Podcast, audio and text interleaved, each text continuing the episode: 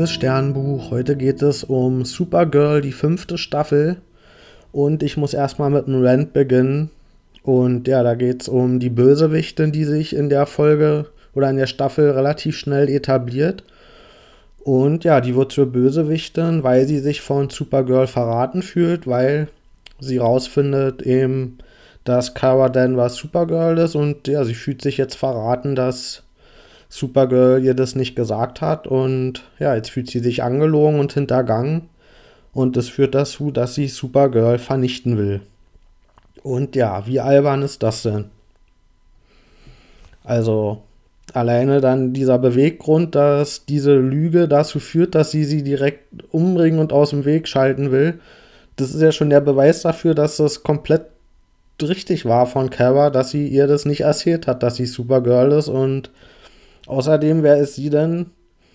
hm, dass sie Supergirl und Kara überhaupt dazu ja, bewegen kann, zu entscheiden, wann sie quasi ihr Outing ja, sich ihr offenbart. Und ja, letztendlich ist das eine Form von Outing, wenn jemand einem sagt, okay, ich bin ein Alien. Und ja, wenn ich mir das vorstellen würde, dass meine beste Freundin mir jetzt nicht sagt, dass sie ein Alien ist, sondern das mir irgendwie erst später sagt, ja, da würde ich sagen, ja, krass, dass du ein Alien bist und nicht, oh, wieso hast du mir das nicht schon früher gesagt? Du hast mich ja die ganze Zeit angelogen. Also, das ist ja wohl das Allermindeste, dass man da vollstes Verständnis für hat, dass eben die Person sich das selbst aussucht, wann sie das eben offenbart und wem sie das wann sagt. Und ja, ich fand das halt auch komplett nachvollziehbar, wieso sie das vorher nicht gesagt hat. Und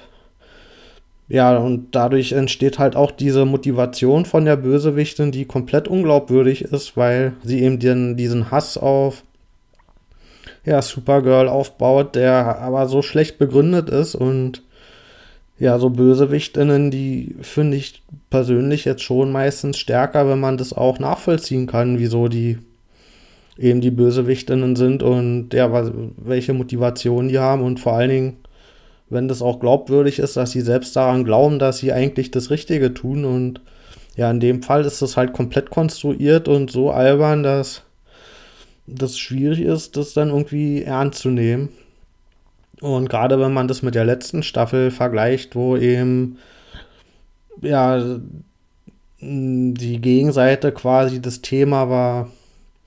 wie sich eben xenophobische Bewegungen oder die Alt-Right-Bewegung mobilisieren können und welche Manipulationstaktiken die nutzen, um die Gesellschaft auf ihre Seite zu bringen. Das war halt ein viel stärkeres Thema, was auch viel aktueller war. Und ja, da ist es jetzt im Vergleich eine große Enttäuschung gewesen, dass das jetzt irgendwie so jetzt die Bedrohung für die Staffel sein soll dass sich da eben die beste Freundin von Kara verraten gefühlt hat und sie jetzt deswegen umbringen will. Also das kann ich andersweise mithalten und vor allen Dingen auch, dass Kara das so für sich annimmt, ne? Weil die Bösewichtin kommt total leicht davon mit ihren Vorwürfen, weil Kara das für sich direkt annimmt und die Schuld annimmt und ja, ich hab dich verraten und das werde ich nie wieder gut machen können und auch ihre Freundinnen, die kommen dann nicht auf die Idee, ihr mal zu sagen, äh, nee, du hast alles richtig gemacht und niemand hat da dir reinzureden, wann du wem was sagst. Darüber, wer du bist und welche Beweggründe du dabei hast. Und ja, also das war dann auch wirklich schwierig anzugucken, weil man die ganze Staffel dieses falsche Gefühl hat, dass die ja deiner Schuld nachlaufen und versuchen, die wieder gut zu machen, die eigentlich gar nicht gerechtfertigt ist. Und ja, zumindest kommt dann irgendwann der Moment viel zu lange später, in dem Kaba das dann für sich eben klar kriegt und das für sich eingeordnet kriegt. Und das ist dann zumindest ein, ja, ein sehr starker Moment, der sehr kraftvoll auch inszeniert ist. Und dann wird das zumindest ein bisschen wieder gut gemacht. Und ja, und was in der Staffel das auch noch rettet, ist, dass eben das nicht die einzige Bösewichtin ist, sondern dass es noch andere Parteien gibt, die so shady sind und die nicht so durchsichtige Interessen haben und dass die auch gegeneinander kämpfen.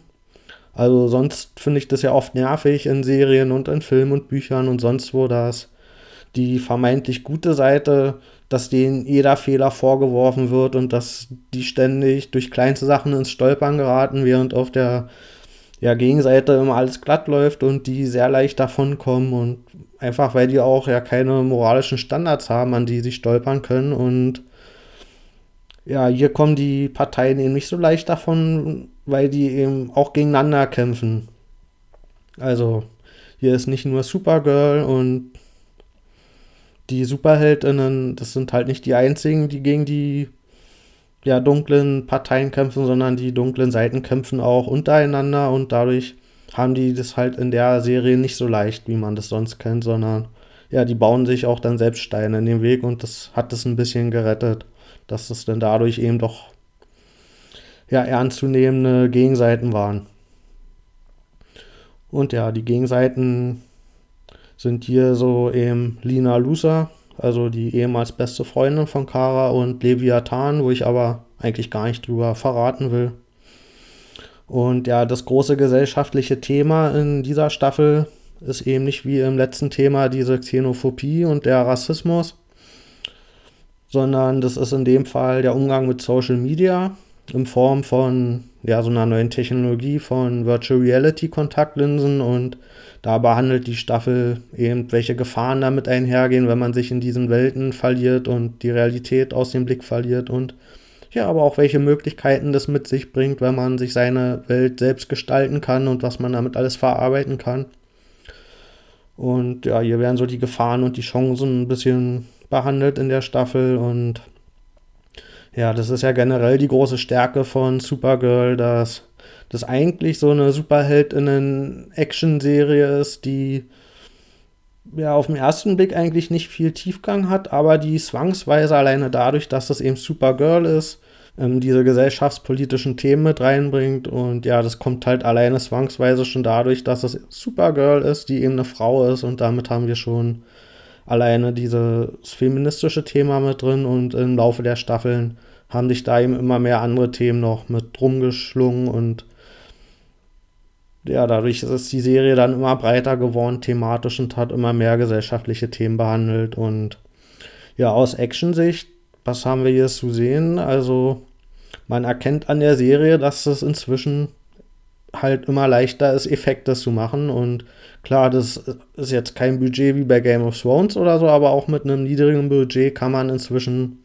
ja, sich effektemäßig auslassen. Das ist nicht wie bei damals Smallville, wo man gesehen hat, okay, das reicht jetzt für einen Effekt pro Folge, das Budget, sondern man kann sich inzwischen richtig austoben und hier wird rumgeflogen und im Fliegen gekämpft und das werden Laser geschossen aus den Augen und es gibt Naturgewalten, gegen die gekämpft wird und es gibt Aliens, die die Sonne auffressen wollen, gegen die dann im Weltraum gekämpft wird und ja, das kann man schon so ein Action-Effekt-Exzess fast nennen, was hier abgefeuert wird. Und das ist sehr zügellos und grenzenlos und hier tobt sich die Serie richtig aus und hier gibt ja, es gibt ja auch dieses Multiversum, in dem dann verschiedene Sachen in unterschiedlichen Varianten aufkommen und ja, das finde ich gerade in den Comics von Grant Morrison immer ein bisschen hm, ja, problematisch, weil da liest man dann die Comics und denkt sich, okay, alles, was jetzt passiert, man weiß nie, ob das das Universum ist, was am Ende noch übrig bleibt und ob das alles nicht egal ist, was hier passiert ist. Und diese Gefahr, die schwingt auch ein bisschen, ja, in der Serie hier mit. Und das kann man halt damit rechtfertigen, wenn man eben diese Möglichkeiten der unendlich vielen Universen ausnutzt, um eben richtig viel damit anzustellen und sich auszulassen. Und ja, die Serie dreht eben richtig ab damit und die nutzt eben diese Freiheiten aus, die man damit hat. Und ja, deswegen finde ich das in dem Fall gerechtfertigt, dass sie dieses Thema nutzen, weil sie ja eben dadurch diese Vielfältigkeit und diese unbegrenzten Möglichkeiten, die das mitbringt, eben auch ausnutzen, sowohl ja zumindest optisch. Und ja, dieses Multiversum führt eben auch dazu, wie, dass wir auch MarsianerInnen haben, die ja ihre Form verändern können, dass wir dieses Gender-Swapping mit bei haben. Ziemlich oft. Also das wird zwar nicht direkt angesprochen thematisch, aber da sind schon so transformative Kodierungen mit drin und ja, das behandelt eben diese Dissonanz, wenn der Körper nicht zur Identität passt, aber eben auch die Freiheit, die damit herkommt, wenn man die Rollenbilder durchbrechen kann und ja, hier wird zumindest auf kodierte Weise dieses Thema öfter mal behandelt, wenn auch nicht jetzt übermäßig direkt angesprochen, aber im Hintergrund schwingt das immer so ein bisschen mit und auch was damit dann die Möglichkeiten gibt, was man so an Styling-Varianten zeigen kann mit den verschiedenen Figuren, dadurch, dass die sich halt immer in unterschiedlicher Form darstellen. Da tobt sich die Serie auch richtig schön aus und das ist wirklich eine Freude, das zu beobachten und ja, sich einfach anzugucken, was da durch das Styling so unterschiedliche Charaktereigenschaften mit dargestellt werden. Und was man bei diesem Styling-Thema noch erwähnen kann, ist der neue Anzug von Supergirl. Sie hat einen neuen Anzug, ein neues Kostüm und ja, das kann ich aus allen Aspekten nur loben, weil ja, der Rock ist jetzt weg und sie hat einen richtigen Anzug und vor allen Dingen diese Muskelpolster sind jetzt weg, die sie vorher hatte. Und ja, das zeigt so ein bisschen, dass sie jetzt nach fünf Staffeln etabliert ist als Superheldin und sie muss da jetzt nicht mehr so eine Show abziehen, dass sie irgendwie welche, irgendwelche krassen Muskeln hat, sondern ja, die ganze Welt weiß, was sie drauf hat und wie stark sie ist und vor allen Dingen, dass ihre Stärke eben nicht von irgendwelchen Muskeln oder so kommt, sondern ja, auf anderen Seiten eben nicht nur durch schiere Kraft, sondern auch eben durch ihre Wertevorstellung und generell durch ihre Einstellung. Und ja, ansonsten gibt es noch so ein paar Metallelemente da dran, die, ja, die haben, äh, zeugen so ein bisschen so einen Science-Fiction-Eindruck. Also ja, das hat mir sehr gut gefallen. Ansonsten gibt es natürlich auch neben der krassen Action auch wieder sonst gesellschaftliche Themen, die angesprochen werden. Und da geht es in dem Fall um Transrechte. Und da gibt es zum Beispiel eine Freundin von Nia, von Dreamer, die eben angegriffen wird. Und das fand ich hier ein bisschen schade, dass diese Freundin eben nur aufkommt, um als Zielscheibe für diese transfeindlichen ja, Leute in der Geschichte zu dienen und ansonsten überhaupt nicht auftaucht. Und ja, da fände ich es besser, wenn es einfach generell mehr Transfiguren gäbe in der Serie und nicht nur, wenn sie gerade als Problem benötigt werden. Und ja, aber ich will das der Serie nicht zu stark anlasten, weil ich finde es gut, dass sie überhaupt als eigentlich so eine Spaß-Action-Comic-Serie diese gesellschaftlichen Themen anspricht. Und wenn man solche gesellschaftlichen Themen anspricht, dann ist es natürlich auch leicht, sich da die Finger dran zu verbrennen und da Sachen falsch darzustellen oder dass es da unterschiedliche Ansichten zu gibt, wie man das darstellen und bewerten kann. Und ja, aber der leichte Weg, wie das viele andere Serien machen, wäre das halt gar nicht zu thematisieren. Und ich finde, hier ist der wichtigere Punkt, dass die Serie das halt thematisiert und den Mut hat, das überhaupt anzusprechen. Und ja, dann können halt auch mal so ein paar Nuancen dabei schiefgehen. Das ja, ich finde, das kann man der Serie dann halt nachsehen und an dem Punkt kann man auch noch erwähnen, wie wichtig hier die Darstellung ist, dass Nia eben als Dreamer sich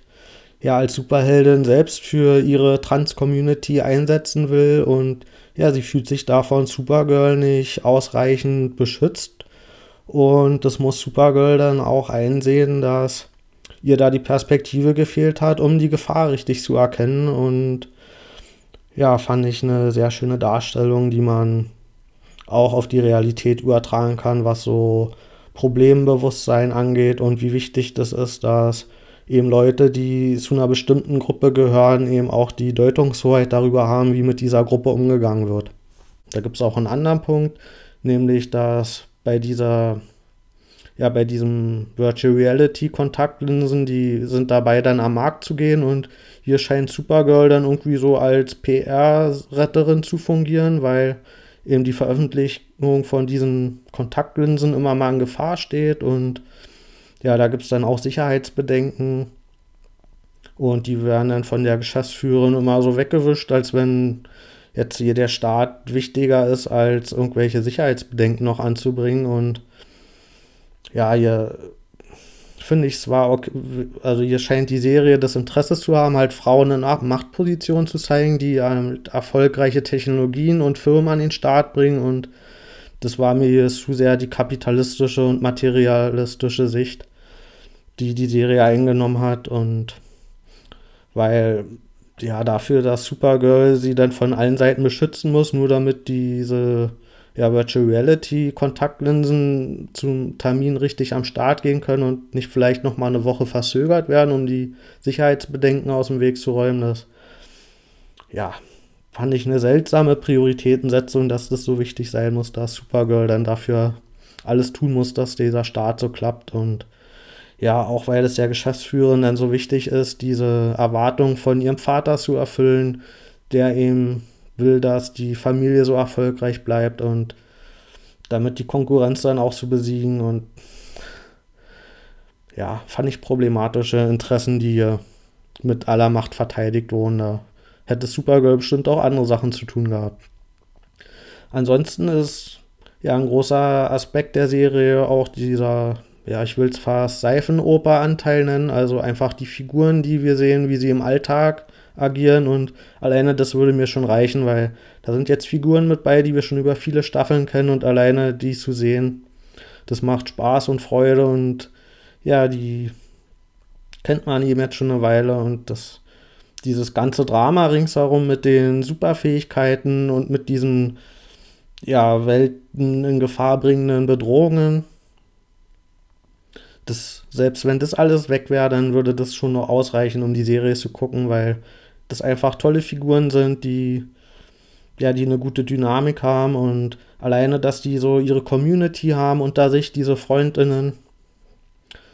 und wie die sich gegenseitig unterstützen. Ja, das entfacht schon von sich aus sowohl emotionale Tiefe als auch Stärke und Kraft und Verbundenheit und ja, das sind, sind sehr viele schöne Momente zum Beispiel, äh, mit bei, zum Beispiel bei John, der wirklich so ein, ja, so ein Bodybuilder-Typ ist, der sonst wahrscheinlich oft für Action, reine Actionrollen gecastet wird und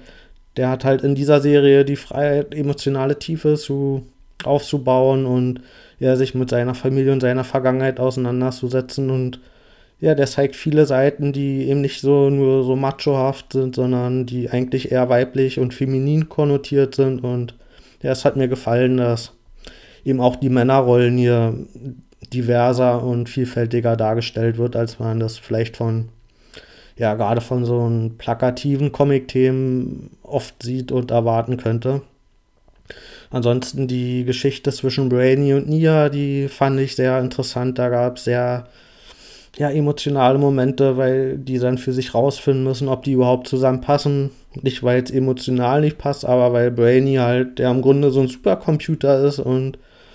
er immer alles überanalysieren muss und das kann er dann vielleicht nicht immer so zurückfahren, dass das dann auch irgendwie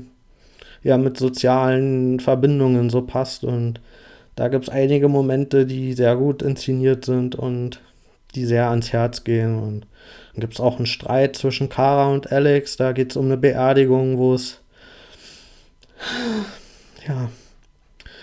wo es zum Teil sehr schmerzhaft wird. Und da ist die Serie ja auch sehr stark. Einfach diese Figuren, die wir kennengelernt haben und lieben gelernt haben, die in ihrer Interaktion zueinander zu beobachten. Ich gebe der Staffel 9 von 10 Sterne ja, trotz der angesprochenen Probleme, die diese Staffel hat, ist es halt trotzdem eine Lieblingsserie von mir und ja, auch wenn ich diese thematische Themensetzung in jeder Staffel gleich stark ist, reicht es dann aber trotzdem auch trotz der Fehler für 9 von 10 Sterne. Einfach auch wegen der